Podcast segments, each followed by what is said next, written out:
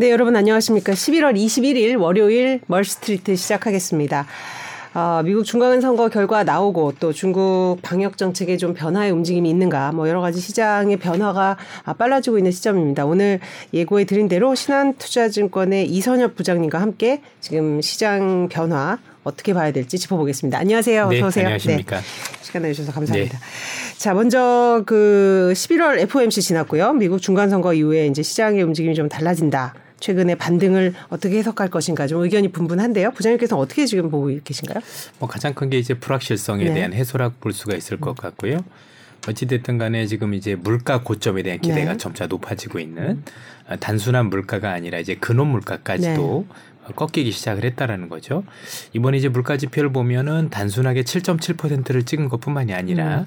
그 안을 들여다보면 사실 주거비도 네. 우리가 알고 있는 일반 임대료는 내렸습니다. 호텔 부분이 조금 올라서 주거비가 6.9%로 오른 걸로 보였고 아 일반 임대료 그러니까 따로 있습니다. 예, 이게 항목을 이렇게 보시면은요. 네. 그 안에 일반 우리가 생각하는 진짜 임대료 음. 그 부분은 좀 내렸고 음.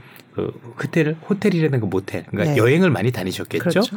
그 점들이 올라서 전반적으로 오른 거로 돼 있었기 때문에 그 부분도 꺾인 거죠. 음. 그러니까 시장에서 놓고 보면 궁극적으로 단순히 이제 인플레이션이 꺾였다가 아니라 네. 뭔가 이제 근원 쪽도 이제 긍정적인 변화가 생기기 시작을 하면서 음. 시장에 좀 강하게 반등했다고 보시면 될 것 같고요. 음. 여기에 또 최근에 이제 연준에서도 시장에 대해서 이제 그동안 금리를 많이 올렸고 네. 너무 긴축을 강하게 했으니 이제는 그 효과를 지켜봐야 될 때가 됐다라고 음. 속도 조절을 언급을 했습니다. 음. 그런데 아시겠지만 기본적으로 현재 속도 조절에 대한 언급 자체가 네. 단순히 속도 조절하겠다라는 게 아니라 음. 본인들이 볼 때도 경제에 대한 미치는 영향이 굉장히 좀 부정적이었다는 걸 알고 있습니다.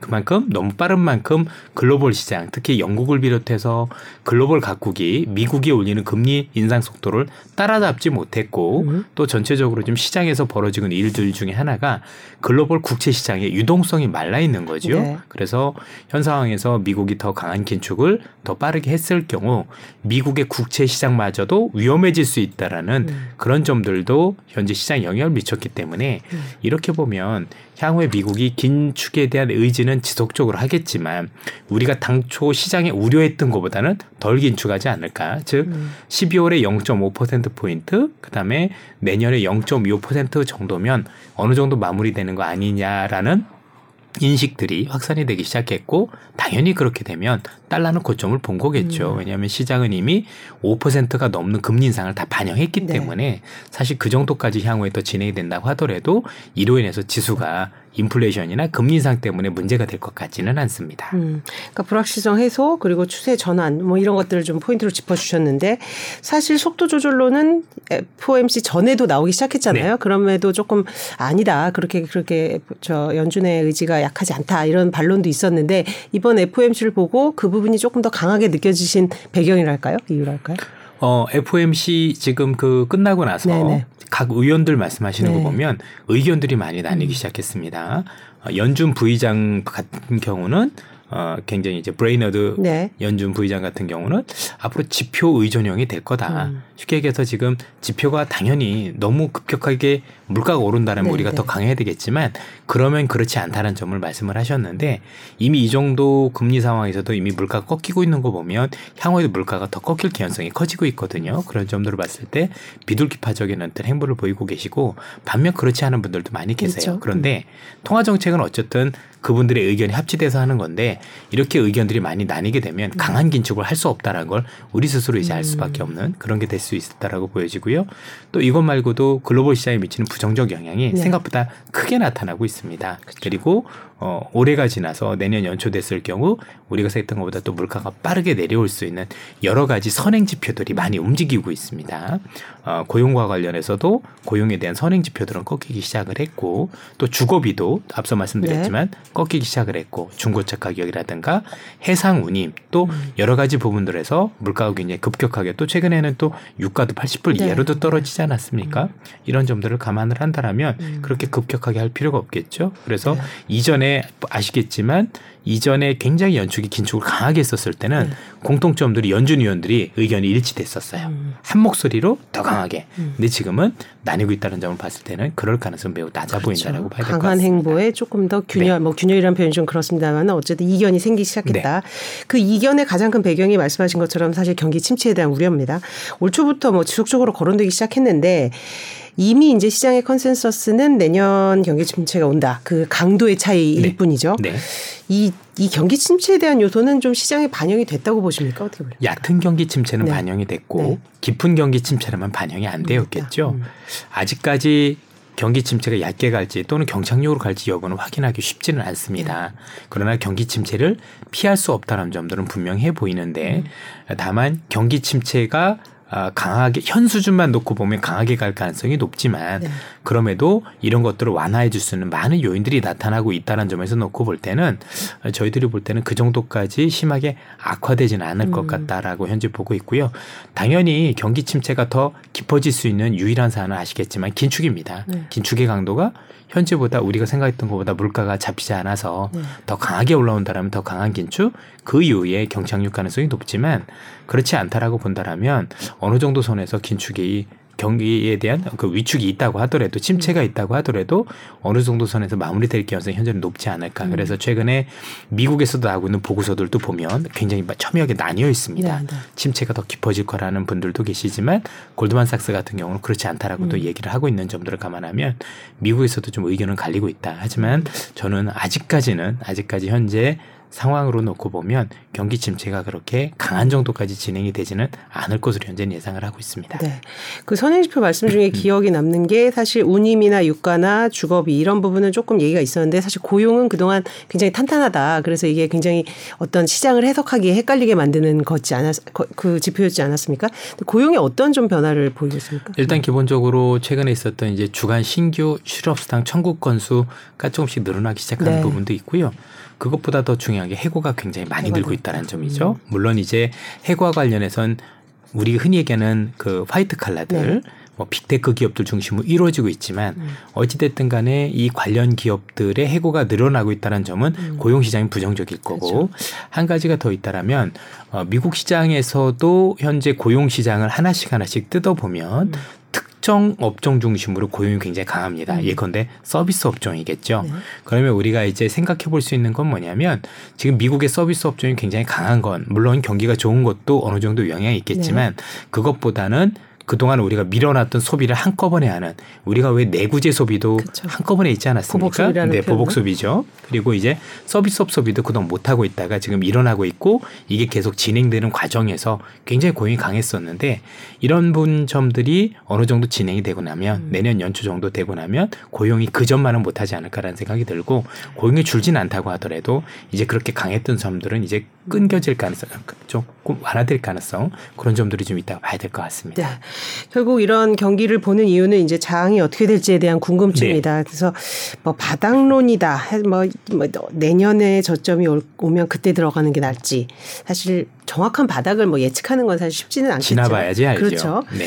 그 내년에 경기 침체 오면 사실 이제 9월에 있었던 저점을 깰까 안 깰까 뭐 이런 부분에 대해서는 좀 감론을박이 있는데 부장님은 좀 어떻게 보시는죠? 어 저는 현재 아직은 좀 섣부른 결론이긴 합니다만 네네. 전체적으로 올해 9월에 저점 가능성을 조금 높게 보고 있는 편이고 어 당연히 이제 시장에서는 지금 많이 나뉘어져 있습니다. 내년에 저점을 깨고 내려가서 깨고 내려간 정도가 클 것이다라고 음. 보는 분들도 계세요. 네. 경계론자들. 그분들이 이제 경기 침체에 대해서 굉장히 강하게 얘기하시는 분들일 네. 거고요. 어, 그렇지만 저는 경기 침체가 일부 있더라도 당연히 현 수준보다는 조정이 한 번 더 있겠지요. 음. 그래서 어, 그 조정이 있다고 하더라도 이번에 있었던 9월을 깨지 않는 수준에서 음. 저점이 형성되는 즉 이중 바닥이 나오는 네. 형식으로 현재 시장의 모습을 그려가고 있습니다. 음. 근거는 뭐 어떤 뭐, 예. 뭐 판단 여러 가지 것들이 있습니다. 네. 아, 당연히 음. 많은 근거를 주시는 분들 중에서 일단은 더 하락한다라는 근거 안에는 당연히 경기가 침체가 될 거니 거기에 따라서 기업 실적이 악화될 거라는 게 가장 큰 우려사항일 거라고 그렇죠. 보여집니다. 어, 저희들이 보기에도 경기가 어느 정도 침체가 되더라도 현 수준보다 기업의 실적이 현재보다 안 좋아질 거에 대해서는 의견을 같이 합니다. 그러나 그 정도가 저희는 조금 덜하지 않을까. 덜하다라는 얘기는 그래서 주가라는 거는 경기만 반영하는 게 아니라 사실은 기업 실적을 반영하는 거거든요. 그렇죠. 그러면 경기가 안 좋아지는 거에 대해서는 저희들도 상당 부분 동의하지만 그것보다는 기업 실적이 그래도 조금 양호할 거다. 이게 조금 오해 소지가 있을 수 있는데 기업 실적이 양호하다 할 거라는 게 좋다라는 얘기가 아니라 우리가 생각하는 게 이만큼 나쁠 거라고 생각했나 실제는 요 정도만 나쁠 거라고 생각을 하는 거죠. 네. 그첫 번째 근거를 말씀드리면 이미 시장에서는 경기 침체가 올 거라는 걸 알고 대부분의 기업들은 이에 대비해서 비용을 축소하기 시작을 했습니다. 사람을 내보내기 시작을 그렇죠. 했고 또 향후 경기가 안 좋을 거에 대비해서 전체적으로 회사의 전체적인 비용들도 많이 감축하기 시작했습니다. 네. 통상적으로 이렇게 선제적으로 비용 통제가 일어나는 경우는 없었었습니다. 역사적으로 대부분 경기 침체를 맞고 나서야 비용 통제를 시작을 했는데 이번에는 잘 아시다시피 연준이 물가를 잡기 위한 수단으로 경기 침체를 유발을 했고 네. 수요 감소라고 얘기를 하죠. 이거는 이미 올 초부터 예견이 됐었기 때문에 기업들 입장에서는 공격적으로 비용을 늘릴 필요도 없는 상황에서 지금 사람도 내보내고 있고 비용도 감축을 하고 있습니다. 그래서 향후에 내년 1분기 또는 2분기에 기업 실적이 나와 보면 매출은 많이 줄었을 겁니다. 아마 매출은 경기가 안 좋은 만큼 줄었을 건데 순이익은 음. 그 정도로 안 줄었을 겁니다. 왜 그렇죠. 비용을 먼저 통제를 했기 때문이죠. 두 번째는 미국에 있는 대부분의 기업들이 3, 4분기 기업 실적 악화에 대한 이유로 달러 강세를 들었습니다. 네, 그런데 그렇죠. 최근에 달러가 일정 수준 이제 강세가 멈추지 않았습니까? 네. 그리고 미국의 기업들이 이렇게 기업 실적이 달러로 인해서 안 좋았던 이유는 매출의 대부분의 3분의 2가 해외에서, 해외에서 일어나기 때문이고 그렇게 본다라면 일정 수준 달러가 강세를 멈췄으니 그로 인해서 조금씩 비용이 세이브가 되겠죠. 음. 그래서 10이 안 좋아질 거면 이것도 플러스 1 정도 올릴 수 있는 효과 정도는 있지 않을까라고 네. 보고 있는 것들도 있고요. 어, 세 번째는 잘 아시다시피 내년에 만약에 경기 침 체로 인해서 지수가 하락을 하게 되면 네. 기관들이 음. 바닥에서 살 수 있는 힘이 생깁니다. 네. 이게 도대체 무슨 얘기냐? 약간 어려우신 얘기가 될 수도 있습니다. 이거는 어 우리가 알고는 기관들 특히 연기금, 음. 글로벌 연기금들은요 기본적으로 자산 배분이라는 게 있습니다. 음. 보통 6대 4 하면서 60은 채권, 음. 주식은 40% 사는 그러니까 뭐 예를 들어 말씀을 드린 건데 요 자산 배분은 6대 4로 자산 배분을 1년 동안 해 놓으면 바꾸지 않습니다. 네. 그대로 가야 되거든요. 어떠한 경우가 있어도 음. 그런데 이 6대 4가 무너지는 경우는 두 자산 중에 하나가 줄어들거나 늘어들 때겠죠. 네. 근데 경기가 침체가 되면 경기가 침체되면 채권에서 돈을 벌게 됩니다. 그럼 채권의 비중이 60이 아니라 70, 80이 되겠죠. 당연히 경기가 어려우니 주식은 쪼그라들었을 그렇죠. 거고요. 음. 그런데 이게 일정 수준 시점이 지나면 그 쪼그라든 주식만큼 다시 비중을 채워야 됩니다. 그래서 기관은 사게 되는 게 음. 이게 연기금의 기본적인 자산 배분의 원리거든요. 네. 그런데 잘 아시다시피 올해 시장은 음. 반대였었어요. 올해 시장은 주식보다 여러분들 주식도 굉장히 어려웠지만 사실 채권이 더 안 좋았거든요. 채권도 빠지고 주식도 같이 빠졌죠. 그러다 보니 연기금이나 기관 입장에서 주식이 많이 빠져서 더살 수가 없었던 거예요. 오히려 팔았어야 되죠. 채권이 더 안 좋으니까 주식에 대한 비중이 늘어나 있는 것처럼 보여서 그래서 연기금을 비롯한 기관들이 살 수 있는 여력이 생겨서 안전판이 생긴다라는 부분들도 참고를 하셔야 될 것 같고요. 네. 또 내년부터 경기 침체에 들어가면 지금까지 인플레이션 걱정했던 분들의 모든 생각이 이제는 연준의 피봇 기대, 음. 즉 이제는 금리를 안 올리고 금리를 조만간 내릴 거라는 기대로 변화가 됩니다. 네. 이 변화에 대한 기대감들도 사실은 시장에 영향을 줄 수 있죠. 지금 당장이야 인플레이션 우려가 아직 다 꺾인 건 아니니까 음. 도대체 저 사람이 무슨 얘기를 하는 거야라고 생각할 수도 있지만 네. 두 달만 지나 보십시오. 과연 그런 얘기가 나오나? 그쵸, 분위기가 예, 그렇죠. 분위기가 인플레이션이라는 데서 일단은 우리의 고민의 단어가 음. 경기 침체로 옮겨가면 그 뒤부터는 이렇게 나옵니다. 경기가 이렇게 안 좋아지는데 왜 금리를 안 내려? 음. 경기가 안 좋아지는데 왜 연준은 여전히 고금리를 유지하고 있을까라는 어떤 우려로 바뀌겠죠. 네. 그러면 점차 피봇에 대한 기대가 있을 음. 거고, 즉 여러 가지 점들을 감안을 하면 우리가 알고 있는 것보다는 훨씬 더 어, 음. 낙폭이 좀 그렇게까지는 되지 않을 가능성이 높고 네. 그래서 경기가 안 좋은 건 맞습니다. 음. 그리고 그로 인해서 지금보다 한 차례 정도 추가 조정이 있을 거라는 데도 저도 적극적으로 동의를 하지만 그 수준이 전체적으로 이전에 있었던 9월 저점을 깰 가능성은 낮다. 마지막으로 한 가지가 더 네. 있는 게요. 이전에 이전의 사례를 가지고 이렇게 경기 침체는 더 많이 빠질 것입니다라고 논리를 말씀하신 분들의 얘기가 사실 틀린 건 아닙니다. 그런데 이번이 처음으로 다릅니다. 무슨 얘기냐면 이전에 경기 침체가 더 많이 진행이 돼서 우리가 알는 경기 악화 또는 기업 실적이 안 좋을 때 공통점들은 구조 조정이라는 게 있었습니다.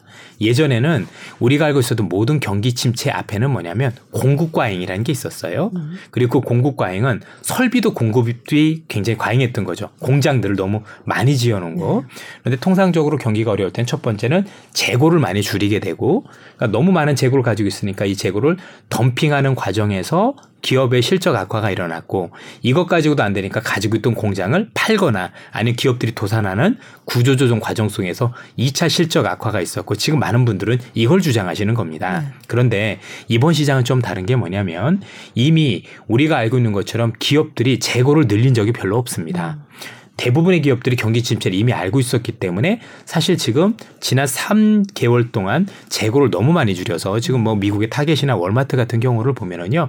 지난달 그 지난달에 비해서 재고가 계속 급격하게 줄어서 생각보다 재고를 처리하는 과정이 별로 없다라는 점에서 할인 판매가 덜 되겠죠. 네. 그렇게 보면 재고를 줄이는 과정이 이전보다는 안 하다라는 게 중요하고 두 번째는 뭐냐면 어 우리도 알다시피 기업들의 구조 조정할 수 있는 유형 자산이 없습니다. 공장이 없습니다. 이번 버블은 흔히 얘기하는 소프트웨어 버블이라고 하죠. 플랫폼과 관련된 네. 버블이었고요. 플랫폼과 관련된 버블이었다는 얘기 공장이 없다라는 얘기죠. 그리고 이 플랫폼 기업들도 당연히 공급 과잉이니까 조정을 해야 될 텐데 무엇으로 조정하냐면 사람을 자르는 게 결국은 구조 조정이 되는 겁니다. 네. 이미 자르기 시작을 했죠. 그래서 이전과는 다르게 재고 조정과 구조 조정이 동시에 일어나는 첫 케이스입니다. 음. 그러다 보니 9월까지 내렸던 거고요. 이게 어느 정도 다 진행이 됐다라 보면 이전에 저점을 깨고 내려왔던 경기 침체 사례를 들어서 현재와 비교하는 건 다소 무리가 있어 보입니다. 음. 그래서 저는 다르게 생각을 하고 있고 이미 어느 정도까지 이렇게 줄었다라고 본다라면 9월 저점을 깨지는 않는 수준에서 2차 저점이 형성될 가능성이 높지 않을까라고 조심스럽게 말씀을 드립니다. 소비 부분은 또 언급하신 거 기억을 하는데, 그러니까 민간 소비가 내수가 아무래도 좀 네. 부진할 수밖에 없는데 이 정부가 좀 상쇄를 해줄 것이다 이런 언급도 하셨는데 그 부분은 어떻게 보십니까? 네, 그렇습니다. 음. 결국에는 어, 현재 시장이 이렇게 어려워졌다는 얘기는 기존에 있던 성장 동력이 사실상 엔진이 꺼졌다라는 걸 뜻하고 기존의 시장을 이끌었던 성장 동력은 누가 뭐라 그래도 소프트웨어 즉 흔히 얘기하는 플랫폼 경제였다고 볼 수가 있겠죠. 네. 그러면 현재 상황에서 플랫폼 경제에 대해서는 계속 각국 정부는 불편함을 계속 가지고 수출. 있습니다. 네. 예, 아시다시피 또 크게는 이제 두 가지 원인이 있는 게 하나는 이 플랫폼 기업들이 너무 커지면서 이제는 생활에 대한 편리보다는 독점적 구조에 따른 피해가 더 커지기 시작을 했죠. 네. 예를 들어서 우리나라도 뭐 이제 그 플랫폼 같은 경우는 했더니 택시도 가격도 오르고 잘 오지도 않고 그렇죠. 그렇다면 우리한테 이점이 되는 게 없거든요. 당연히 그렇게 되면 그리고 이 플랫폼이 없어졌을 때 얼마 전에 이제 문제가 생기면서 불편해지는 그렇죠. 것도 봤잖아요. 그래서 규제는 더 많이 강화될 음, 거예요. 음. 전체적으로. 그 흔히 얘기는 반독점 규제라고 하죠. 네. 그리고 정치적으로 볼 때 정치인분들이 뭐 미국도 중국도 한국도 이 플랫폼이 흔히 얘기하는 양극화를 더 가속화시켰다라고 얘기를 하고 있다 보니 네. 앞으로도 이쪽에 대해서는 규제가 될 수밖에 없고 그러면 기존의 엔진이 꺼졌다라면 각국 정부는 경제를 살리기 위한 새로운 어떤 성장 엔진을 부여할 수밖에 없을 텐데 현 상황에서 음. 그건 제가 볼 때는 정부가 할 수 있는 일이라고 음. 보고요. 이게 큰 틀에서 보면 제가 볼 땐 두 가지라고 보여집니다. 네. 하나는 에너지 전환이라고 보통 그러죠.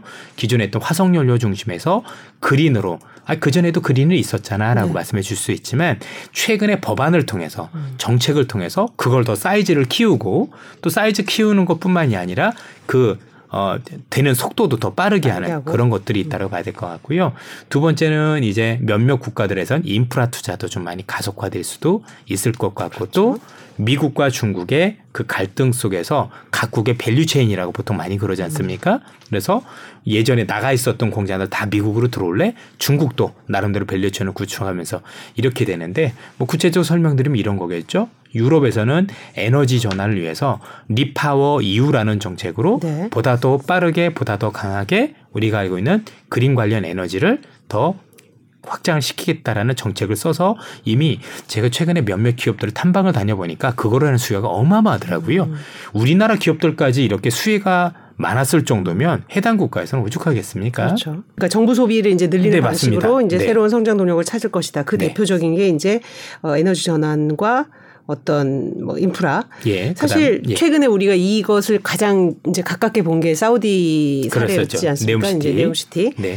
이런 부분도 우리나라 이제 민간 기업들도 같이 이제 가서 사절단을 꾸리고 했는데 이런 부분이 그 이제 저점을 깰까 안 깰까의 기준이 되기에는 좀좀 시차가 두고 반영되지 않을까 이런 생각도 어, 드는데. 어, 그럼요. 예. 당연히 음. 어, 시차가 걸릴 수밖에 없는 건데 근데 네. 법안마다 다릅니다. 네. 예컨대 네옴시가 네옴시티 같은 경우는 굉장히 크고 좋은 사업이긴 하지만 당장 기업들 실적에 영향을 미치진 음. 않고 기대감 중심이라고 네. 봐야 되겠지만 미국이나 리파워 EU 같은 경우는 음. 벌써 내년부터 생각보다 크게 반영이 됩니다. 음. 왜냐하면 기업 그 관련 법안을 보면 그것 때문에 네. 법을 일부러 좀 강하게 만들었어요. 예컨대 IRA 즉 인플레이션 감축 법안에서 보면 이런 거죠. 전기차 관련해서 음. 미국에서 전기차를 굉장히 확산을 시켜야 되는데 쉽지 않을 것 같으니까 당장 지금부터 보조금을 주는 것. 음. 즉 당장 미국에 우리가 알고 있는 공장이 있는 기업들만 수혜를 볼 수 있게 만들었죠. 당장 했다라는 얘기는 음. 여러 가지 함의가 있습니다. 우선은 미국에 있는 기업들한테 수혜가 된다라는 게 첫 번째이기도 하지만 우리나라 같은 기업들한테 니네들 좀 더 빨리 들어올래? 그러니까 2, 3년 뒤에 공장 짓는다고 하는데 그러면 수혜를 못 받아. 음. 그러니까 조금 더 공장을 짓는 거 앞당겨라는 사실은 인플레이션 감축법이 아니라 사실은 투자 설비를 촉진. 촉진하는 법이 되겠죠. 음. 결국 이런 것들은 당장 내년부터 반영이 다 됩니다. 왜냐하면 음. 이제 설비 투자할 때 그 관련 기업들이 또 있거든요. 그렇죠. 요것부터 된다라고 본다라면 음. 어, 우리가 알고 있는 정책마다는 다르지만 이미 상당 부분의 정책들이 내년 시장부터는 당연히 반영되는 물론 이제 앞서도 좀 말씀을 주셨지만 그렇게 한다라고 해서 뭐 이것 때문에 시장에 들려 올라가지는 음. 않습니다. 이제 덜 빠지는 것들 네. 또 우리가 하는 것처럼 뭐 하락을 좀 막을 수 있다 정도였지 이 친구들이 지금 하락하고 있는 기업들의 어떤 속도를 막을 수 있을 정도 힘은 없다라는 건 음. 저희들도 충분히 인지가 됩니다. 네. 최근 반등에서 이제 다우 지수가 좀 빠르게 반등을 했고 나스닥은 반등 폭이 그에 비해서는 좀 적다. 근데 지금 이제 부장님 말씀 들, 들으면서 보니 이 민간 소비는 주는데 이제 정부 소비가 늘어나는 이런 현상을 좀 반영하고 있는 게 아닌가 이런 생각도 드는데 조금 비약적인 해석일까요? 예, 약간은 조금 음. 그게 꼭 반드시 반영한다는 네. 아닌데 음. 두 가지가 같이 있는 것 같아요. 네네. 하나는 일정 수준 그런 부분을 반영한 것도 있습니다만 음. 최근에 다우 지수가 많이 올라간 건 바이오테크 기업들이 많이 음. 올랐거든요. 어, 바이오테크 기업들 같은 경우 또 여러 가지 긍정적인 이슈들도 있고 뭐 네. 배당도 많다 이런 것도 있지만 사실 중간 선거에서 우리가 알고 있는 그 민주당이 아니라 공화당이 선전했었을 음. 때 수혜가 되는 기업들이기도 합니다. 그래서 어, 중간 선거 이후에 대한 부분들도 반영을 했다. 음. 중요한 건 뭐냐면 역사적으로 이렇게 지수가 이렇게 크게 하락을 할 때 이렇게 지수들이 보통 같이 움직이는데 이렇게 다른 방향으로 움직이는 경우는 굉장히 드문 케이스입니다. 음. 따라서 어, 미국 시장도 놓고 보면 이제는 모든 지수가 똑같이 내리는 게 아니라 음. 기존에 있던 주도주 즉 플랫폼이라는 소프트웨어가 많은 지수 중심으로는 여전히 올라오기도 쉽지 않고 앞으로도 여러분들이 생각하시는 음. 시장이 어려워진다면 얘들이 더 어려워지는 거거든요. 네. 실제로 그렇게 보시면 될 것 같고 그렇지 않은 기업 중심으로는 벌써부터 반등을 모색하거나 또는 어, 긍정적인 움직임을 보일 가능성이 높다. 왜냐하면 너무 싸기 때문입니다. 그렇죠. 예. 앞으로 시장 주도, 주가 이제 빅테크는 아닐 것이라는 그런 이제 추측은 이 시장 상으로 가능할 것 같아요. 지금 저희 이제 저점 논란에서 아, 이 저점을 깨진 않을 것이다 이렇게 보는 근거에 대해서 하나씩 이제 짚어보고 있습니다. 중국 경제도 좀 여쭤봐야 될 것 같아요. 그 중국이 이제 방역 정책을 완화하게 되면 결국 이제 위드 코로나 같이 될 건지 아직까지 뭐 섣부르지만은 그런 부분은 좀 어떻게 전망을 하고 계세요? 어, 궁극적으로는 된다라고 음. 보여지지만 어, 선결 과제는 있는 것 같습니다. 네. 어, 지금 이제 중국의 코로나가 번지고 있는 상황을 놓고 보면 음. 굉장히 급속도로 번지죠. 네. 자, 이 정도로 번지고 있다라는 얘기는 이제 막지는 못할 가능성이 높아 보이는데 당연히 시간을 지나면 우리도 그런 과정을 거쳤지만 시간이 지나면 지금처럼 일상을 회복할 가능성이 높아지지만 음. 단기적으로는 경제에 약간 부담을 줄 거라고 생각을 합니다. 왜냐하면 지금 처음 방역을 푸는 거기 때문에 음. 혼란이 있을 수밖에 없지 않을까요? 왜냐하면 지금 이렇게 번져가는데 그렇죠. 사람들이 무턱대고 야 코로나 별거 아니야 이렇게 돌아다니지는 않을 것 같고 음. 이제는 정부가 방역을 하는 게 아니라 본인들 스스로 겁나서 못 돌아다닐 수도 있습니다. 음. 이런 기간이 짧은 기간 남아 있지 않을까라는 생각이 들고 음. 그래서 요건 약간 뇌피셜이긴 합니다만 네. 그래서 결국엔 중국 입장에서도 계속 이렇게 무한정으로 번지는 건 놔둘 게 아니라 궁극적으로 이러기 위해서는 우리가 이런 백신 음. 그 중에서도 어, 중국산이 아니라 그쵸. 그렇죠 미국이나 아니면 독일에서 생산되는 백신을 빠르게 도입할 가능성이 높아지지 않을까라는 기대를 갖고 있는 거거든요. 그쵸. 요건 이제 기대니까 좀 정책을 보셔야 될 거라고 생각을 음. 하는데 얼마 전에 독일의 숄츠 총리가 지원을 예, 예, 바이오엔테크 음. 그게 이제 모더나 거죠. 그 얘기를 했었었고 지금 미국에서도 재닛 옐런 재무장관께서 준비가 됐다라고 대놓고 얘기를 했어요. 이게 어, 중국한테 우리가 얼마든 줄 수 있어라 그냥 권고를 한 것인지 아니면 이번에 미중 간의 회담이 있었는데 그게 어느 정도 얘기가 있었는 건지 알 수는 없습니다만 아무튼 중국을 위해서 어, 전체적으로 각국이 어, 우리는 백신을 제공할 만한 준비는 이미 끝난 것 같다. 음. 이들 입장에서 독일이나 우리가 알고 있는 미국 입장에서는 이게 되게 중요한 게 두 가지 이슈가 있습니다. 네. 하나는 어, 바이오 기업들 되게 좋아지겠죠. 그렇죠. 왜냐하면 지금 이제 모더나 이런 거 백신 그렇죠. 남아가지고 이제 어떻게 할 수 없을 텐데. 3차, 4차까지 맞았으니까. 예. 네. 그 일단 백신을 처리할 수 있다는 점에서도 네. 되게 좋지만 두 번째는 사실 미국이나 유럽이 경착력을 막을 수 있는 방법이기도 해요. 이제 유럽 중국 같은 경우가 인플레이션이 없었기 때문에 음. 유일하게 지금 부양책을 써서 경기를 들어올리기 제일 좋은 국가인데 중국마저도 여기서 어려워지면 사실 굉장히 곤란해질 수 있거든요. 맞습니다. 그래서 저희들이 볼 때는 약간의 이것도 네포시알이긴 하지만 미국이나 유럽이 어려워진 경기를 상당 부분 완충해 줄 수는 물론 들어올리진 못합니다. 그러나 많이 더 떨어질 거를 중국이 이제 어느 정도 정책을 통해서 소비를 활성화하게 되면 그나마 어, 우리가 알고 있는 솟아날 구멍이 생기는 거기 그렇죠. 때문에 그런 점들도 서로 한 게 아닌가. 그러니까 양국이 이해가 맞아 떨어졌다고 봐야 되겠죠. 네, 네. 중국도 살아야 되겠고 미국도 더 죽으면 안 될 것 같고 네. 그래서 그 안에서 뭔가 해결책 모색한 거 아닌가라고 조심스럽게 이건 추정을 해보고 네. 있습니다. 근데 충분히 예. 추정이 뭐 합리적인 추정인 이유가 사실 미국 독일이 이렇게 굉장히 제공하 돕겠다 이렇게 적극적인 태도를 보이는 것은 뭐 자국의 어떤 네네. 이익과 연관이 돼 있다고 보는 게 이제 합리적일 것 같아요. 근데 각국 정상들 움직이는 거 보면 그런 네. 냄새는 많이 핑 크리고 그렇죠. 있습니다. 그럼 중국도 사실 이제 시진핑 연임 후에 이제 방역 정책 완화하고 또 경기 회복에 대한 그런 정책도 내놓아야 할 텐데 이런 부분은 좀 감지가 되는 게 있나요? 예, 그렇습니다. 음. 일단 부동산 규제와 관련해서 많은 부분의 규제 완화 네. 그리고 이제 우리가 알고 있는 그대로 뭐 여러 가지 면에서 또 정책적인 지원들이 이제는 시작이 됐고요. 네. 그다음에 방역과 관련해서도 어 분명히 이렇게 되고 있는데도 불구하고 방역을 더 강화하지 않는 거 보면 음. 어, 중국도 한계에 왔다라는 거 이제 스스로 드러냈다라고 보실 수가 있을 것 같아요. 그리고 조만간 인프라 투자와 관련해서 또 이제 정책을 내놓는다라는 네. 얘기들도 홍콩이나 이런 데 중심으로 계속해서 들리고 있고 네. 추가적인 금리 인하에 대한 얘기들도 지속적으로 나오고 아, 있는 것 추가적인 같습니다. 금리 인하. 예, 예. 그래서 전체적으로 이제 정 책과 관련해서 모든 걸 다 동원하겠다라는 의지를 보여주고 있는 거로 음. 보여지는데 다만 이제 이 의지를 보여줄 때 아무래도 정책을 썼을 때 효과가 나야 되지 않습니까? 네. 그래서 코로나와 관련해서 어떻게 진행되는지 보고 조금 하지 않을까라는 생각이 드는데 그렇죠. 지금 이렇게 번지고 있는 속도를 보면 그리 오래 갈 것 같지는. 않습니다. 예. 이런 부분이 좀 공식화되면 글로벌 경제는 당연히 좀 긍정적이겠죠. 소비 심리나 뭐 어떤 뭐 기대감들이 그렇죠. 있겠죠. 수출에 예, 예. 대한 것들. 그렇죠? 예, 중국은 이제 많은 투자자분께 힘들어하실 게 무슨 소리야 중국 저렇게 많이 번지고 있어서 혼란스러울 건데 당분간 맞습니다. 거기에 대해서는 저희들도 이해하고요. 근데 그 혼란이 일단은 어, 조금 안타깝긴 하지만 미국의 물가를 더 끌어내려 줍니다. 그렇죠. 굉장히 저희 전문가분도 나오셔서 그러는데 의도치 않게 중국이 봉쇄를 맞습니다. 하면서 인플레가 더 올라가는 건 어느 정도 막아줬다. 심하게 네. 빠져줍니다. 네. 왜냐하면 지금 사우디가 감산을 200만 배로 실했는데 유가가 80불 밑으로 떨어졌어요. 네. 이 중국의 힘이거든요. 네. 그래서 오히려 이게 뭐 EEJ라고 하죠. 네. 이런 표현을 쓰면 안 되는데 네, 예. 어 이제 오랑캐라고 하면 안 되죠, 그죠? 예. 네. 중국이 이제 이 그렇죠. 물가를 잡는 이게 좀 오해하실까봐 네. 굉장히 좀 조심스럽긴 한데 네. 생각보다 물가가 우리가 생각했던 더 빨리 떨어질 것 같아요. 음. 중국 때문이라도 그래서 그 효과가 있고 그럼 이제 중국도 그런 상황에서는 분명히 이걸 타개하기엔 정책을 내놓을 수밖에 없는데 네. 우리도 경험을 했지만 백신을 맞고 나서는 이제 우리도 돌아다니기. 시작을 했지 않습니까? 그럼요. 많이 생겼고 그러면 중국도 만약에 그런 부분들을 관련해서 한다라면 음. 뭐 우리보다 백신이 보급되는 속도가 빠르진 않을지 모른다고 하더라도 어쨌든 그 기대감이라는 건 먼저 반영이 되는 거니까 네. 그 뒤 어떻게 되는지 봤었으니까 시장은 일정 수준 물가 하락 또는 경기 침체를 좀 더 반영을 하더라도 음. 그 뒤로는 제가 볼 땐 중국에 대한 소비에 대한 기대가 중 미국이라든가 아니면 유럽에 대한 경기 침체를 일정 부분 좀 막을 수 있다는 기대로 작용할 것 같아요.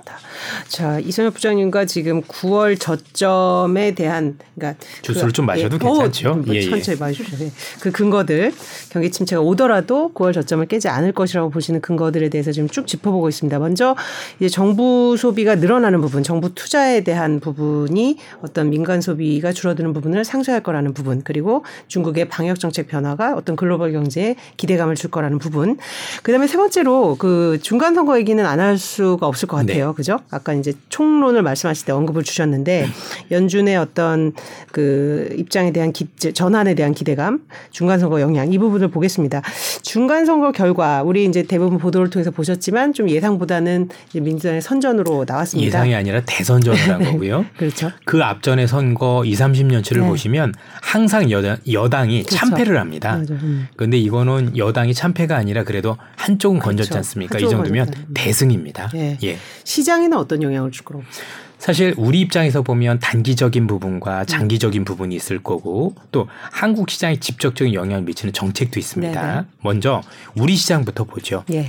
먼저 우리가 보통 공화당이 음. 공화당이 저렇게 하원을 가져가면 IRA법 즉 인플레이션 감축법이 완화될 거다, 음. 변형될 수 있을 거라는 기대가, 기대가 있습니다. 있었죠. 저도 그 기대에는 상당히 동의를 합니다. 문제는 미국이 완화하는 것과 우리가 기대가 다르다라는 점입니다. 음. 우리가 기대하는 건 뭐냐면 이제 현대자동차, 기아자동차가 되겠죠.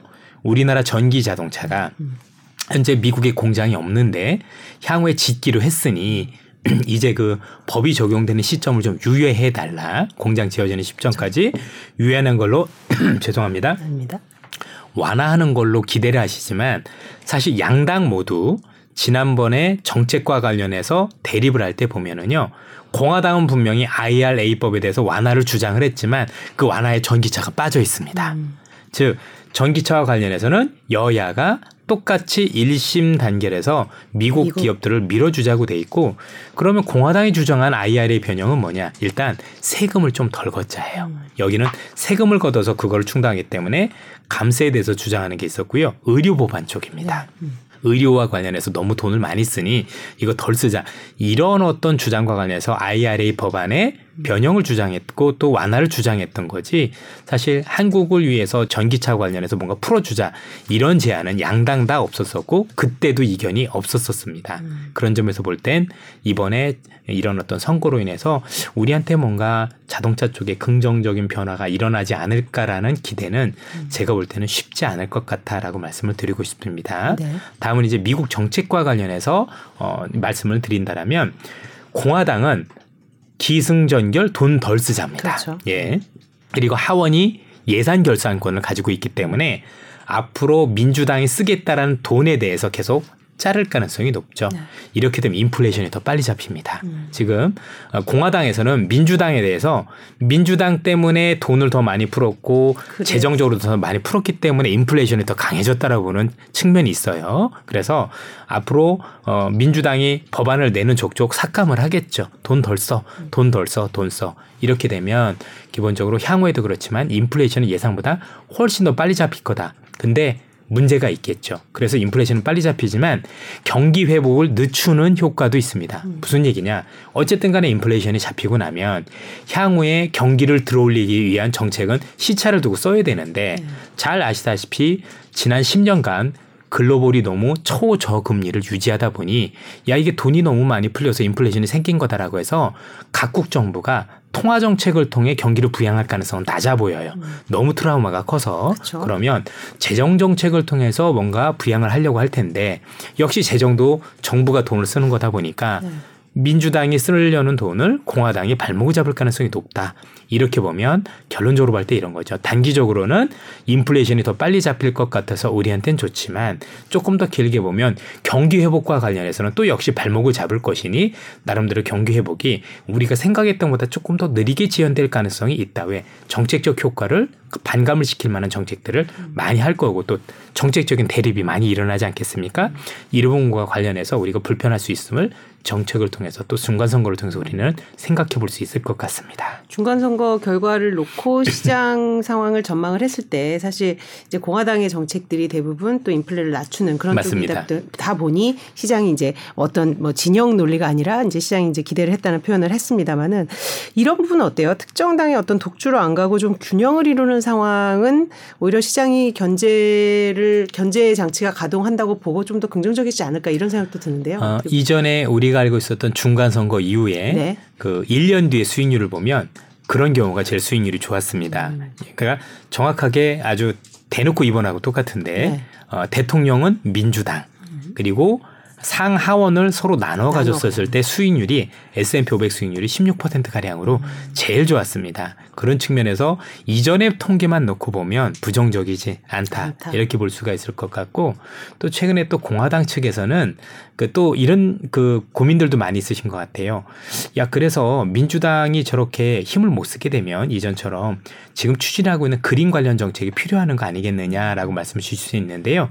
첫 번째는 일단 IRA 즉 인플레이션 감축 법안은 이미 통과된 법이기 때문에 되돌려질 가능성이 없습니다.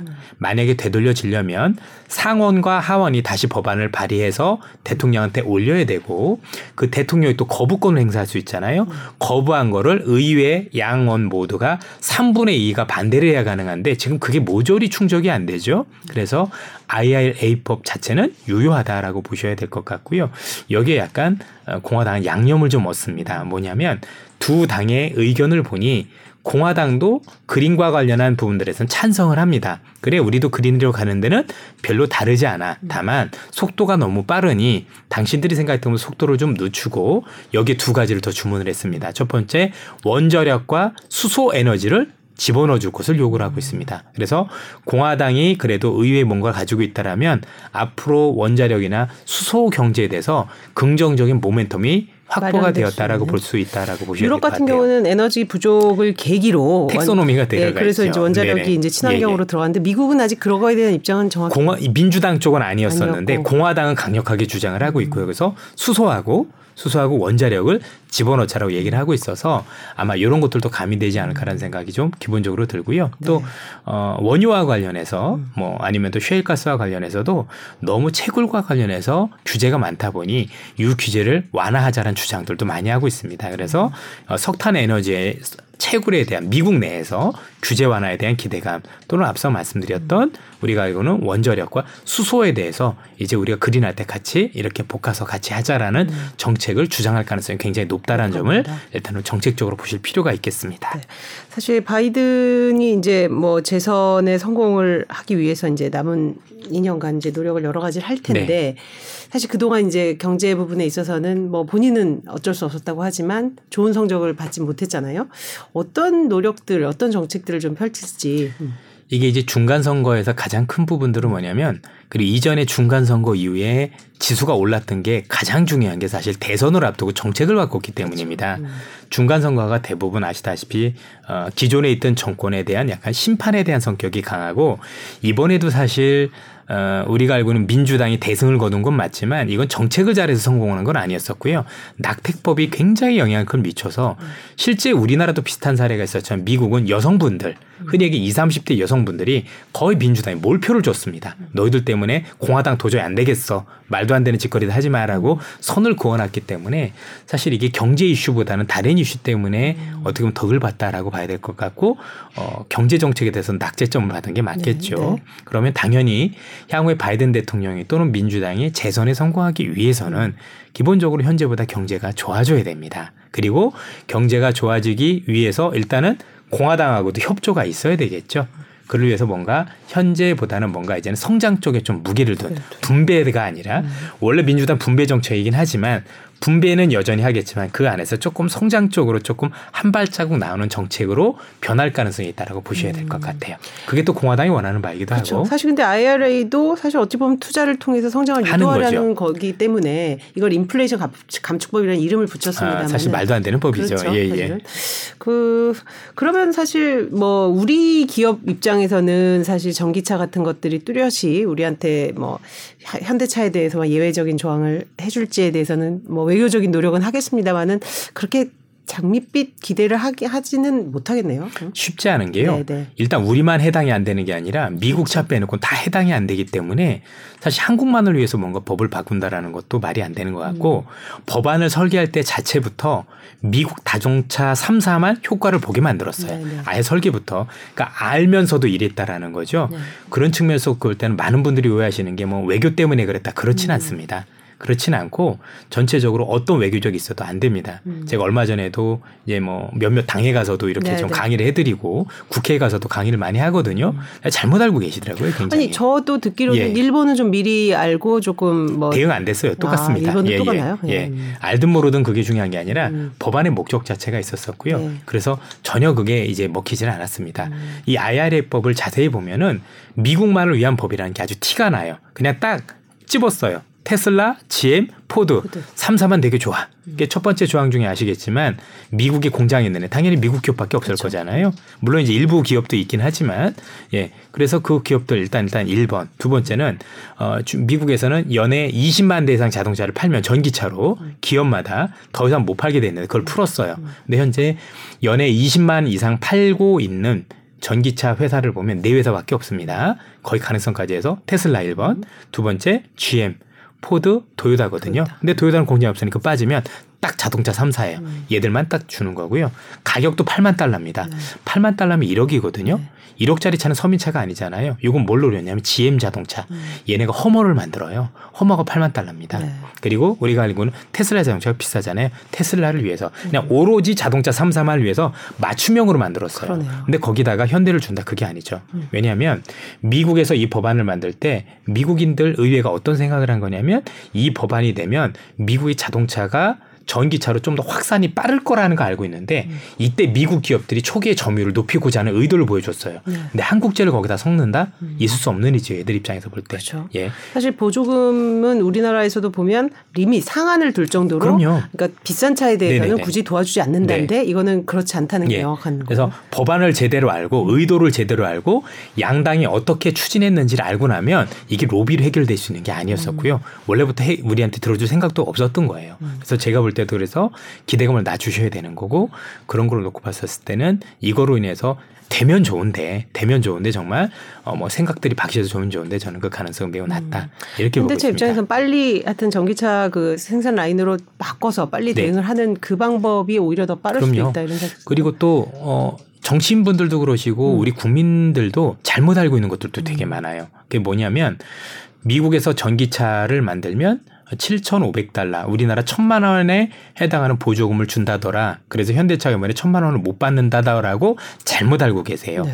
정확히는 딱 500만 원입니다. 어, 거기서 그렇죠? 3,750달러입니다. 네. 즉 전기 자동차 공장이 있느냐 없느냐는 네. 3,750달러고요. 나머지 3,750달러는 배터리에 해당되는 겁니다. 네. 근데 어차피 배터리는 미국 회사가 배터리 회사가 없어요. 그렇죠. 어차피 파나소닉 빼고는 다 한국 회사거든요. 그래서 요거는 동등하게 지원을 받습니다. 그렇게 보면 자동차가 못 받는 거는 음. 3,750달러, 500만 원에 해당한다. 음. 즉 우리가 IRA법 때문에 현대기아차가 지금 피해를 받고 있는 거는 대당 500만 원의 보조금을 못 받는 게 피해가 된다라고 음. 조금 정확하게 알고 계시면 좋을 것 같아요. 우리 배터리 업체로서는 뭐 나쁘지 않잖아요. 그래서 배터리 업체들은 주가가 올랐던 겁니다. 예. 예. 음. 자, 그럼 지금 이제 그 중간선거 결과를 통한 어떤 저점 부분에 대한 해석을 좀 해봤고요. 그 다음에 이제 저는 흥미로웠던 게 이제 그 기관들의 매수 시작 그 타이밍. 물론 그 모두의 거의 전체적으로 설명을 해주셨는데 이제 본격적인 자산 배분 효과가 이제 시작이 될 거다. 그 기관들이 사실 이제 채권 얘기 해 주셨는데 기관들이 저희는 어떤가요? 예를 들면 어느 정도의 포트폴리오를 가지고 각 기관마다 또 차이가 있겠지만 대략, 대략적으로 어떻게 운영을 하고 어떻게 결산 시점에 다 내년에 어떻게 맞춰야 되고 이런 것들은 어떻게 운영이 됩니까? 이거는 이제 획일화 시킬 수는 없습니다. 네네네. 너무 기관들마다 다르고 음. 뭐 자문사도 있을 거고 일반 운용사라는 데도 있을 거고 또 덩치가 큰 연기금도 있을 텐데요. 네. 많이 다릅니다. 네. 우선 아셔야 될 게 이전보다 기관의 힘이 너무 약화가 됐습니다. 음. 왜냐하면 증시가 안 좋은 것도 있지만 ETF라는 수단이 생기면서 어, 공모 펀드 시장이 너무 쪼그라들어서 사실상 기관들이 시장을 강하게 떠받칠 수 있는 힘 여력은 매우 약한 편이다라 발표해 드릴 것 같고 다만 국민연금은 다르죠. 네. 국민연금을 비롯해서 우리나라 연기금들은 규모도 있고 사이즈도 있기 때문에 대단히 다른데 이 연기금들이 우리가 기대하는 바입니다. 네. 이 연기금들은 이제 자산 배분을 할때 1년에 자산 배분을 할때 딱 정해 놓습니다. 앞서도 말씀드렸지만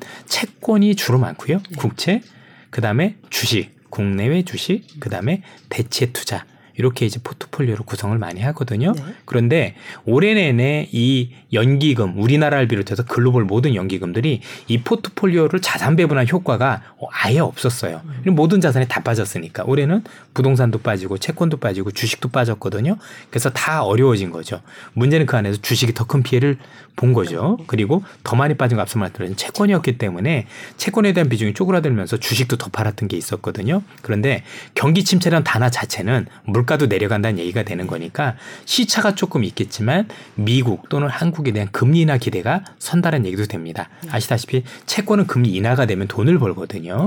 그렇게 해서 본격적으로까지는 아니더라도 이제는 미국이 금리 인상 더 못할 거다. 그로 인해서 전체적으로 시간은 좀 걸리겠지만 금리 인상에 대, 인하에 대한 기대가 높아지기 시작을 하면 채권 시장에서는 긍정적 효과가 나타나요. 네. 그러면 주식도 같이 삽니다. 음. 앞서도 말씀드렸지만 주식이 좋아서 사는 게 아니라 채권의 비중이 너무 높아져서 주식의 비중이 늘리기 위해서 산다. 음. 그러다 보니 물론 올려서 사는 건 아니죠. 음. 밑에서 사는 거죠. 근데 그게 꽤 의미 있는 수준에서 들어와요. 음. 아주 밑에서 와르르 빠질 때 들어오는 게 아니라 생각보다 의미 있는 수준에서 계속 들어오기 때문에 음. 의외로 이것 때문에 지수가 방어다는 역할을 많이 해줄 수가 있습니다. 네. 근데 올해는 반대였잖아요. 그죠? 그렇죠? 올해는 전체적으로 했고 또 정책적으로도 그렇습니다. 많은 투자자분들께서 올해 어, 내가 정말 힘들었어라는 배경 중 하나는 뭐냐면 음. 지수가 빠질 때 비빌 언덕이 없었던 거예요. 지수가 빠지면 야 그러면 옛날 같으면 이번에 사례를 제외하고 모든 사례에서 대부분의 사례에서는 보통 지수가 굉장히 급락하고 경제가 안 좋을 것 같으면 당연히 연준에 대한 기대가 있어야 되잖아요. 중앙은행. 이렇게 경기가 침체로 갈 거가 안 좋아질 건데 연준이 금리 인하를 해서 방어해 줄 거야. 라는 기대가 예전에는 브레이크였거든요. 네. 근데 지금은 올해는 반대였죠. 올해는 지수가 빠지면 더 팔 거였었어요. 왜냐하면 결국 지수가 빠진 원인이 물가가 더 높은 그렇죠. 거였기 때문에 그, 예 그렇잖아도 예 그렇잖아도 죽어나는데 거기서 금리 인상을 더 하는 거잖아요. 그래서 이중으로 더 빠졌던 거예요. 근데 내년엔 그게 없죠. 음. 내년에 어쨌든 굉장히 지수가 빠지기 시작을 하면 경기가 안 좋아진다는 신호인 거니까 어쨌든 조금 어설프긴 하지만 예 올리는 건 아닌 거죠 최소한 그렇죠. 올리진 않을 거고 내릴 거란 기대도 있는 거니까 음. 확실히 이게 브레이크가 돼요. 음. 올해가 여러모로 굉장히 이례적인 그 변화 역사상 처음 있는 일이에요. 그렇죠. 예 예. 네. 그래서 저는 겁나는 게 뭐냐면 음. 많은 투자자분들께서 물론 저희들도 실수도 많이 했고 음. 많이 틀리기도 했지만 오래 있었던 일을 일반화시켜서 이게 주식이야라고 잘못 알고 계실까봐 음. 이거는 평생 한번 있을까 말까 한 사례입니다. 음. 이 사례가 일반화되는 사례도 아니고 네. 그리고 이 사례를 가지고 체득화돼서 이 주식시장이 하락하면 이런 거야라는 일반론으로 하면 안 된다라는 거죠. 그래서 여러 가지 사례를 가지고 이런 사례도 있고 저런 사례도 있고 그렇죠. 해서 가장 비슷한 사례를 봐야 되는데 네. 이런 사례는 없었습니다.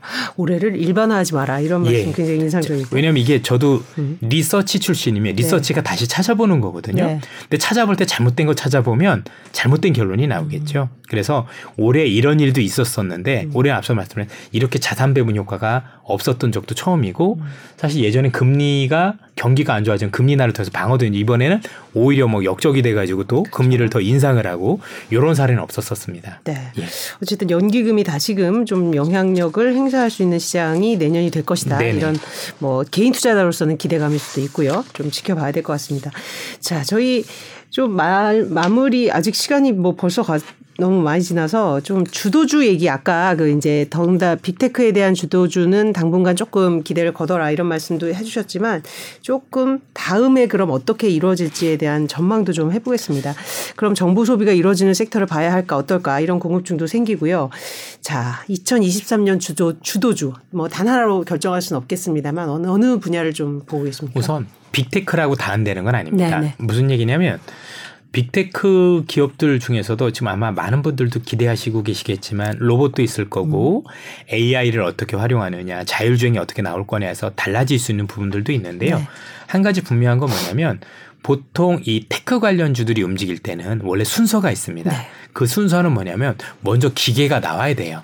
하드웨어라고 보통 그러죠. 하드웨어가 나오면 그 하드웨어를 바탕으로 거기에 최적화된 소프트웨어들이 발달하면서 오르는 게 우리가 흔히 얘기하는 순서. 예, 순서입니다. 조금 구체적인 설명을 드려드리도록 하죠. 글로벌적으로 big tech가 원래도 좋기도 했지만 가장 급격하게 성장하게 된 배경이 옛날에 Long Term Evolution, 흔히 얘기하는 LTE라는 것 때문이었었습니다. 즉, 이 스마트폰의 속도의 혁명이 붙으면서 이게 어마어마한 속도를 내기 시작하니까 여기에 게임이라는 것도 많이 들어오고 그렇죠. 아니면 유튜브도 들어오고 유튜브도 그것 때문에 할 수 있었던 그렇죠. 거지 동영상 아니면 못 봐요. 예예. 예. 네. 뭐 요금도 장난 아니었었고 네. 그러니까 유튜브가 성장하게 돼 우리 그래도 멀스트리트도 그래서 네, 이렇게 될 수 있었던 계경인 거잖아요. 중요한 건 기계가 먼저예요. 네. 이런 기계가 나와야 그 기계에 활용되는 소프트웨어들이 마구마구 발전하는 건데 음, 음. 지금 아마 많은 투자자분들께서 지금 기대하는 게 메타버스 어떻게 되는 거야. 좋아요. 그렇죠? 음. 분명히 가상, 오겠죠. 가상자산, 예. 가상 세계 어떻게 네. 되는 거야. 근데 문제는 메타버스를 즐길 수 있는 하드웨어가 없어요. 그러니 발전을 하다가 컨셉으로 끝난 거죠. 근데 올 거는 알고 있죠. 근데 그게 언제냐? 모르죠. 확실한 건 내년에 나온다는 얘기도 있고 안 나온다는 얘기도 있지만 저는 보고 하셔도 늦지 않는다라고 봐요. 기본적으로 메타버스가 됐든 뭐가 됐든 그걸 즐길 만한 이제 컨셉이 먼저 나오긴 했는데 이런 경우는 드물었거든요. 어, 컨셉은 이미 나왔으니까 반영은 됐고요. 네. 이젠 그걸 즐길 만한 하드웨어가 그래도 유의미하게 뭐 내년에 뭐 애플이 나온다는 얘기도 있는데 그런 것들이 나왔었을 그렇죠. 때 음. 그때부터는 제가 볼 때는 거기에 최적화된 또 다른 텍픽테크기 뭐 오를 것 같아요. 음. 그래 다는 아니겠죠. 확실히 거기서 기업들이 차별화되면서 되는 기업과 안 되는 기업들이 많이 나뉠 거다 라는 점에서 먼저 AI가 됐든 자율주행 로봇가 됐든 일단 하드웨어의 어떤 발전 이로 인해서 이게 정말 음. 시장이 확산이 되는지 여부를 판단하고 해보셨으면 좋겠다. 라고 먼저 말씀을 드리고 네. 싶고요. 두 번째는 저는 그냥 이렇게 말씀드리고 싶습니다. 국영제가 더 유리하다. 음. 전체적으로 보면 네. 국영제가 도대체 뭔데? 흔히 얘기하는 굴뚝 경제죠. 그냥 중후장대한 사업들. 소위 우리나라가 강세인 제조업들. 예, 예 맞습니다. 네. 일반 제조업 베이스라고 보시면 됩니다. 네, 네. 그럼 이런 말씀하실 겁니다. 왜 그런 얘기를 하는데 음. 첫 번째는 이게 공급과도 관련이 있습니다. 음. 많은 투자자분들께서 오래 듣는 얘기 중에 하나가 인플레이션 원인 중에 하나가 공급 부족이었었죠. 근데 이상하지 않습니까? 경기가 침체라는 얘기는 공급이 과잉이 돼서 그렇죠. 과잉된 공급을 구조조정하는 게 우리가 하는 경기 침체인데 아니 우리가 듣고 있는 단어는 공급 부족이잖아. 뭐가 앞뒤가 안 맞죠. 이거는 나눠서 보시면 됩니다. 음. 지금 공급 과잉은 빅테크를 얘기를 하는 겁니다. 빅테크 관련 기업들은 누가 봐도 공급 과잉입니다. 그렇죠. 반면 앞서 말씀드렸던 구경제 산업들은 엄청난 공급 부족에 시달리고 네. 있습니다. 즉이 기업들은 그 앞전에 관련 기업들이 어마어마하게 구조조정돼서 경쟁자도 없고 음. 경쟁자도 없고 너무 많이 공급이 부족되기 때문에 지금도 가격을 내가 부를 만큼 올려서 받을 수 있는 힘이 있습니다. 그 측면에서 이미 주가가 다를 거고요. 두 번째는 valuation입니다. 네. 대부분의 big tech 기업들은 옛날보다 많이 싸졌어요. 그래도? 그러나 네. 그래도 지금 싸다 해야 돼. 함부로 얘기를 못 하겠어요. 예전 기준으로 보면 너무 싼데 이 기준도 비싸다라고 할 말이 없죠. 그런데 대부분의 구경제 관련 기업들은 보통 PBR 기업에 대한 청산 가치가 네. 0.5배 이하인 기업들이 너무나도 많습니다. 음. 그냥 제가 볼 땐 너무 싸요. 그냥 싼 정도가 아니라 자, 청산 가치가 예. 0.5 미만이라는 건 어떤 뜻일까요? 이런 거죠. 음. 예를 들어서 청산 가치가 0.5 미만이라면 음. 예를 들면 하이닉스 하나를 예를 들면 하이닉스 지금 있는 공장하고 땅을 다 팔았을 음. 때 가치가 지금 주가보다도 절반밖에 안 된다는 얘기입니다. 음. 엄청 싼 거죠. 그러니까 공장값도 안 돼. 음. 이런 게 PBR의 개념이라고 보시면 되겠습니다. 네. 그런 기업들이 너무나도 많습니다. 그러면 보통 이렇게 지수가 많이 빠지고 나면 야 그래도 저가인 기업을 사야 되는 거잖아요. 그래서 요즘 아마도 간혹 이제 예전에 고개를 숙이셨던 가치 투자자분들이 얘기가 나오는 게 가치 투자할 수 있는 좋은 환경이 된 거죠. 음. 너무 싼 기업들이 그렇죠. 많아졌으니까. 그리고 또, 네. 음. 앞서 말씀드렸던 각국이 지금 앞으로 경기를 부양하고자 하는 모든 산업들이 다 국영제 산업이에요. 예컨대 우리가 알고 있는 전기차 기업도 지어 지을 때는 국영제죠. 네. 철강 가져와야 되고 여러 가지가 있을 거니까 또 말이 에너지 전환이지 풍력도 태양광도 전부 다 이게 국영제예요. 전부 다 그렇죠. 손으로 뚝딱뚝딱 만들어야 되는 제품들이 많거든요. 국영제 그 말씀하신 대로 이제 쇼티지에 대한 부분 그리고 네. 가격 결정권이 충분히 있고 그러다 보니 어 이제 그런데도 이제 밸류에이션은 충분히 너무 싸고 어, 싸고 이런 부분을 또 보면 그리고 좀. 예 말이 공급 부족이지 공급이 충분할 때까지 확충을 해야 되는데 네. 그 확충하는 과정에서는 당연히 설비 투자도 이루어질 음. 거고 또 그 설비 투자가 이루어지는 건 전부 다 국영제 관련 기업들이에요. 또 앞서 말씀드렸던 그 첨단 빅테크가 좋아지기 위해서도 제가 하드웨어가 먼저 좋아져야 된다 말씀드렸지 않습니까? 그 하드웨어가 새롭게 개발이 됐었을 때 예를 들어서 애플이 뭐 기계를 개발을 한다. 그쵸. 이거에 대한 것도 결국은 설비 투자를 다시 하고 아니면은 그런 라인들을 만들어야 되잖아요. 음. 궁극적으로 그 만들 때까지는 사실은 구경제 기업들이 조금 더 비교 우위에 있다. 음. 이렇게 보셔도 될 것 같아요. 자, 그런데도 사실 우리 서학개미들이 이제 많이 매수하는 쪽은 여전히 이제 뭐 big tech, 아까 big tech도 다 나쁜 게 아니라 그럼요. 조금 이렇게 네. 확실히 차별화될 어, 예, 차별화될 걸로 봐야 되는데 그러면 이제 내년에 이제 투자자분들께서는 시장의 흐름을 볼때 구경제 부분 조금 이제 valuation이 괜찮고 실적이 잘 나오는 그런 데들 보시고 빅테크는 그러면 좀 아까 하드웨어라든지 뭔가 좀 구현이 되는 그런 쪽을 좀 봐야 될까? 어느 기, 어느 업체들을 조금 저 주목을 하고 계세요? 사실 뭐 그런 기업들 같은 경우가 몇 개 없죠, 네. 사실은. 그래서 우리가 이거 뭐 대표주들 중에서 몇 개들 정도 뭐 제가 특정 종목이나 음. 이런 것들을 말씀드릴 수 없기 때문에 네. 얘기나 어려, 어렵지만 그거 하고 있는 기업이 그렇게 많지는 네, 않습니다. 네. 음. 그런 기업들이 뭔가 유의미한 부분들을 낼 때 그리고 또 많은 투자자분들께서 질문 주시는 게 이런 것들이 있더라고요. 네. 뭐 구경제 다 좋은 거 알겠는데 오르면 얼마나 오르겠어. 그치, 이런 얘기들 많이 하세요. 싼 만큼 네. 하, 이제 네. 뭐 소위 큰 돈을 벌기 그렇죠. 어렵지 예. 않느냐. 네 얘기 다 좋은데 음. 알고 있어. 그런데 올라봐야 얼마 안 돼라고 말씀을 주시는데 음. 그게 잘못된 인식이십니다. 음. 어, 빅테크 관련 기업이 사실 더 빠른 건 맞아요. 네. 그리고 오르는 것도 맞지만 구경제 기업들이 지금 다른 건 뭐냐면 이 구경제 관련 기업들이 10년 동안 구조 조정이 됐어요. 그래서 남아 있는 애가 별로 없어서 조금만 수요가 증가를 해도 이익이 폭발적으로 일어날 가능성이 높습니다. 그래서 사실 예전에 우리나라가 2005, 6년도 때그 흔히 얘기하는 구경제 관련 적들이 수십 배씩 오른 적이 있어요. 조선업종이 25배, 음. 포스코가 7배. 그거는 당연히 중국의 수요가 컸던 것도 일차적인 원인이 있지만 네. 사실 그 이전에 그 관련 사업들이 너무 안 좋아서 모조리 다 구조조정 되면서 음. 나밖에 없었던 거의 독점화됐었던 구조도 영향을 미쳤습니다. 네. 대표적인 게 삼성 엔지니어링이라는 기업이 2000년대 초반부터 2006년까지 100배가 올랐어요. 음. 10배도 아니고.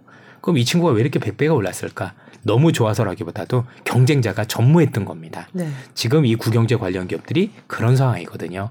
그렇게 보면 실제 수요가 늘어난 것보다 주가 반응은 더 격렬하게 일어날 가능성은 높아 보인다라는 점에서 구경제도 너무 무시하지 않으셔 주셨으면 그렇죠. 예예. 그 설비 얘들도 한번 볼 때는 됐다. 맞아요, 장비 업체. 예.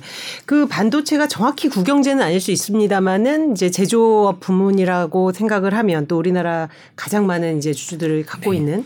근데 반도체 소식은 계속 그래요. 뭐 3분기 글로벌 디램 매출이 한 30% 하락했고 뭐 이런 부분 재고에 대한 그런 부담, 가격도 이제 좋게 못 받고 있고 반도체에 대해서는 그래도 조금 하나 좀 따로 여쭤보고 싶어요. 네. 반도체는 이제 저희들도 분석을 많이 하는데 네네. 네. 어 제가 이제 올해 운용을 하면서 성과가 나쁘지 않았는데 뭐 방산부터 해서 나쁘지 않았는데 유일하게 반도체는 4전 3패를 했습니다. 4전 3패. 예. 네 번 들어가서 세 번 틀렸으니까 거의 전멸했다고 봐야 되겠죠. 네. 한 번은 우연히 맞았을 가능성이 높은 거고 그만큼 반도체에 대한 전망이 되게 힘들었다라는 생각이 듭니다. 그래서 저도 이제 반도체 애널리스트 분들한테 많은 의견을 엽죽고 오면 바닥이란 시각들은 굉장히 강한데 자신은 없습니다. 예, 예. 왜냐면 지금 생각했던 것보다 이루어지고 있는 게 별로 없어요. 대표적인 게 뭐냐면 어, 지금 우리나라 반도체는 아직도 D램 중심이다 보니 D램 중에서도 지금 최근에 나온 제품이 DDR5라는 제품인데 DDR5 제품이 서버에서 채용이 되려면 인텔에서 새로운 CPU가 나와줘야 되거든요. 근데 지금 나온다고 한 지가 몇 년이 됐는데 아직도 음. 안 나와요. 항상 올 봄이다, 내년 여름이다, 뭐 그러더니 지금 몇 년째 되다 보니 음. 그게 안 되는 게 일단 그러니 이제 자신 있게들 말씀을 못 하시는 게 없잖아 있다라고 보여지고요. 두 번째 이제 서버 투자죠. 서버 투자도 최근에 좀 생각보다 많이 어려워져서 이게 어떻게 되는 거냐 고민들을 많이 합니다. 그럼에도 불구하고 우리나라 반도체가 글로벌 기업 중에서 되게 경쟁력 있는 건 뭐냐면 사실 독점적 구조라는 게 핵심인 것 같아요. 우리나라 하이닉스, 마이크론 그쵸. 세 회사가 독점하다 보니까 공급 조절 능력을 가지고 있습니다. 그래서 경기가 안 좋아도 반도체 경기가 더 안 좋아도 음. 사실 직전 저점을 깨질 거는 않다라는 데는 동의들 하고 계신 것 같아요. 네. 다만 어떻게 빨리 올라올 거냐에 대한 기대는 결국 지금 진행되고 있는 반도체 재고가 어느 수준에서 이렇게 그 소진이 될 거냐에 대한 부분이 많은데 그거는 뭐 내년 1분기다 2분기다 굉장히 좀 나뉘어지고 있는 겁니다. 네. 그래서 전체적인 여의도의 컨센서스는 바닥은 본 것 같다. 같다. 공급 조절 능력이 있으니 근데 회복 시점에 대해서는 내년 1분기다 2분기다 되게 말들이 많은 그런 상황이다로 보시고 앞서도 제가 사전 3패를 했으니 저한테 반도체는 안 물어보시는 게 조금 더 저하고 반대로 움직이시는 게더 네. 나올 수도 있지 않을까라는 생각이 이제 부끄럽습니다. 방송, 예, 방송하면서 네. 반도체 얘기를 여러 차례 했습니다마는 대부분 어, 사실 지금 말씀하신 과정 구조, 거의 독점에 가까운 과정 구조, 그리고 이거 없으면 안 되는 이것들, 이런 걸 보면 이게 조금 설명이 안 되는 주가인데 왜 그럴까라는 의문들을 많이 네. 애널리스트 분들도 얘기하시는 생각보다 왜냐하면 네. 안 좋은 것들이 그러니까 예상치 못하는 게 너무 많았던 네. 것 같아요. 반도체는 사실 쓰임새가 크게 보면 세 군데거든요. 하나는 아시다시피 서버라는 데가 있었고, 그 다음에 컴퓨터 쪽에 있고, 그 다음에 휴대폰 쪽이에요. 음. 근데 이제 중국도 그렇죠. 휴대폰이 안 팔리는 안 것도 영향이 PC도 있어요. 마찬가지고. 네, 맞습니다. 네. PC는 앞으로도 잘 모르겠다가 정답일 건데, 네. 일단 중국이란 나라가 어찌됐든 간에 저 방역이 어느 정도 방, 방향이 쓰고, 그래서 소비가 촉진이 되면 처음에 제가 볼때 돌아설 거는 휴대폰 쪽일 것 같아요. 최근에 이번에 광군제 때 중국에서 팔린 휴대폰을 보니까 스마트폰을 보니까 네. 의외로 고가품 애플 빼놓고는 안 팔렸거든요. 네. 그 얘기는 뭐냐면 제가 좀 더 확인을 해봐야 되겠습니다만 중국의 파웨이나 이런 그 고가 만드는 애들이 제품을 못 내놓고 있다는 얘기가 되는데 아마 반도체를 미국에서 공급을 막아서 그러지 음. 않았느냐라는 생각이 들거든요. 예. 아너라는 기업이 올라가고 샤오미가 올라갔는데 걔네들은 전부 다 중저가를 만드는 애들이에요. 그렇게 놓고 보면 전반적으로 놓고 봤을 때 삼성전자가 잘하면 그래도 고가품을 잘 만들고 있으니 이번에 코로나가 어느 정도 중국에서 유의미한 어떤 변화가 생길다라면 의외의 수, 저기 그걸 그러니까 반도체보다도 오히려 제가 볼 때는 휴대폰 쪽에서 뭔가 돌파가 생기지 않을까라는 그러니까. 얄팍한 기대도 조금 가지고 있습니다. 네. 예, 예. 어쨌든 이 전기 전자 IT 쪽은 이제 우리 투자자들이 많이 갖고 계시고 너무 어렵습니다. 네, 사실. 관심이 예. 많다 보니까 아무래도 더 질문들이 집중이 되는 것 같은데 말씀하신 대로 올해는 굉장히 곤혹스러운 한 해였던 아, 것 같습니다. 정말 힘들었습니다. 네. 예, 예. 자, 시간이 훌쩍 지나서 자, 그러면 이제 두루 짚어봤는데 내년 경제 시장에 대해서 좀 종합해서 전망해 주시고 투자자 분들한테 좀 어떤 부분을 주목하라 얘기해 네. 주시면 좋을지 조언도 부탁드립니다. 우선 뭐 많은 분들이 인지하고 계시다시피 인플레이션에 대한 우려가 많이 있지, 있고 그로 인해서 경기 침체가 올 거라는 데 대해서 이견은 없습니다. 네. 따라서 그 최근에 많이 반등도 했고 이를 반영해서 지수가 한 번 정도 쉬어갈 국면이 있다라는 데 대해서도 이견은 없는데 다만 그 내려가는 수준이 과연 전저점을 깨칠 정도로 정말 크게 내려갈 것이냐라는 데에 대해서는 저는 여러 가지 견을 통해서 그 정도는 아닐 것이다 라고 생각을 하고 있습니다. 네. 전체적으로 어 미국의 어떤 그 중국의 어떤 영향력이라든가 아니면 기업적인 여러 가지 측면에서 앞서 말씀드린 부분들 때문에 그 정도는 아닐 거다라고 일단은 보고 있고요. 네. 어 그런 상황에서 이제 아마 그때 정도가 되면 경기 침체가 본격화되고 나면 이제 새롭게 주도주들이 하나씩 하나씩 자리를 잡아가는 모습들이 나올 거예요. 저는 이때가 제일 중요하다고 생각을 하는 게 기다렸던 분들도 그렇지만 현재 주식을 보유해서 조금 어려움을 겪고 계신 분들도 그때는 바꾸셔야 됩니다. 네. 예. 저는 그게 제일 중요하다고 생각을 해요. 향후에 많이 많은 투자자분께 진짜 어려워하셔야 될 국면은 뭐냐면 정말 하락했다라는 국면이 아니라 어쨌든 하락이라는 게 평생 가는 건 아닐 텐데 어느 순간에서는 또 지수가 올라올 거 아니겠습니까? 네.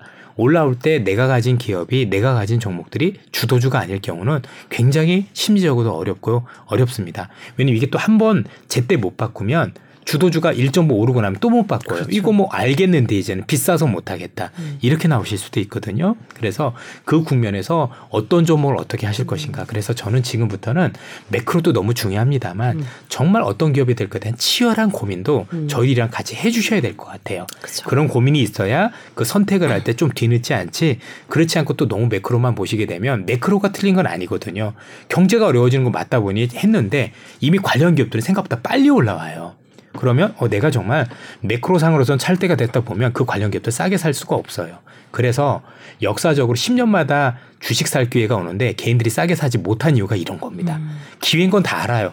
근데 나중에 기회라고 해서 보니까 그 기업이 안 싼 거예요. 충분히 올라왔 네, 충분히 올라와서. 음. 그래서 아, 안 올라온 기업 없나? 찾아보다가 사실 주도주 아닌 거에 편승을 해서 어려운 경험들이 많으셨다는 얘기죠. 그래서 지금부터는 매크로만큼이나 향후에 어떤 것들이 시장의 주인공이 될 수 있는지 보다 더 치열하게 고민한 시간을 음. 가져주셨으면 좋겠다는 말씀을 드리고 싶습니다. 좋은 말씀입니다. 사실 올해가 매크로 과잉이란 말이 나올 정도로 전 주식 투자자들이 이제 금리 수준과 아, 그래도, 이런 부분 예. 뭐그 네, 그럼요. 그 굉장히 예. 중요한 표현인데 또 많은 분들이 좋은 얘기도 해주셨고 그렇죠. 예. 그 덕분에 우리 그 투자자분들 수준이 너무 올라가서 이제 다 경제 박사가 되신 것 경제 공부도 많이 네. 하고 저희도 이제 이런 질문 들으면 화들짝 놀랍니다. 그렇죠? 예, 그래서 네. 책한 번 더 보고 막 음. 그래요. 어 이거 어떡하지 하고. 네. 예. 그래서 내년에는 어찌 됐던 조금 시장에서 뭐, 뭐 어떤 산업이 좀 변화를 가져가고 어떤 산업이 예, 좀더 주도주의 기회가 될지에 대해서 좀 더 관심을 가져라 이런 네. 말씀 주셨습니다. 화면 좀 예쁘게 잡아주세요. 화면이요. 예, 너무 좀 거칠게 나왔더라고요. 거칠게. 아 근데 뭐 워낙 뭐 미남이 계시니까.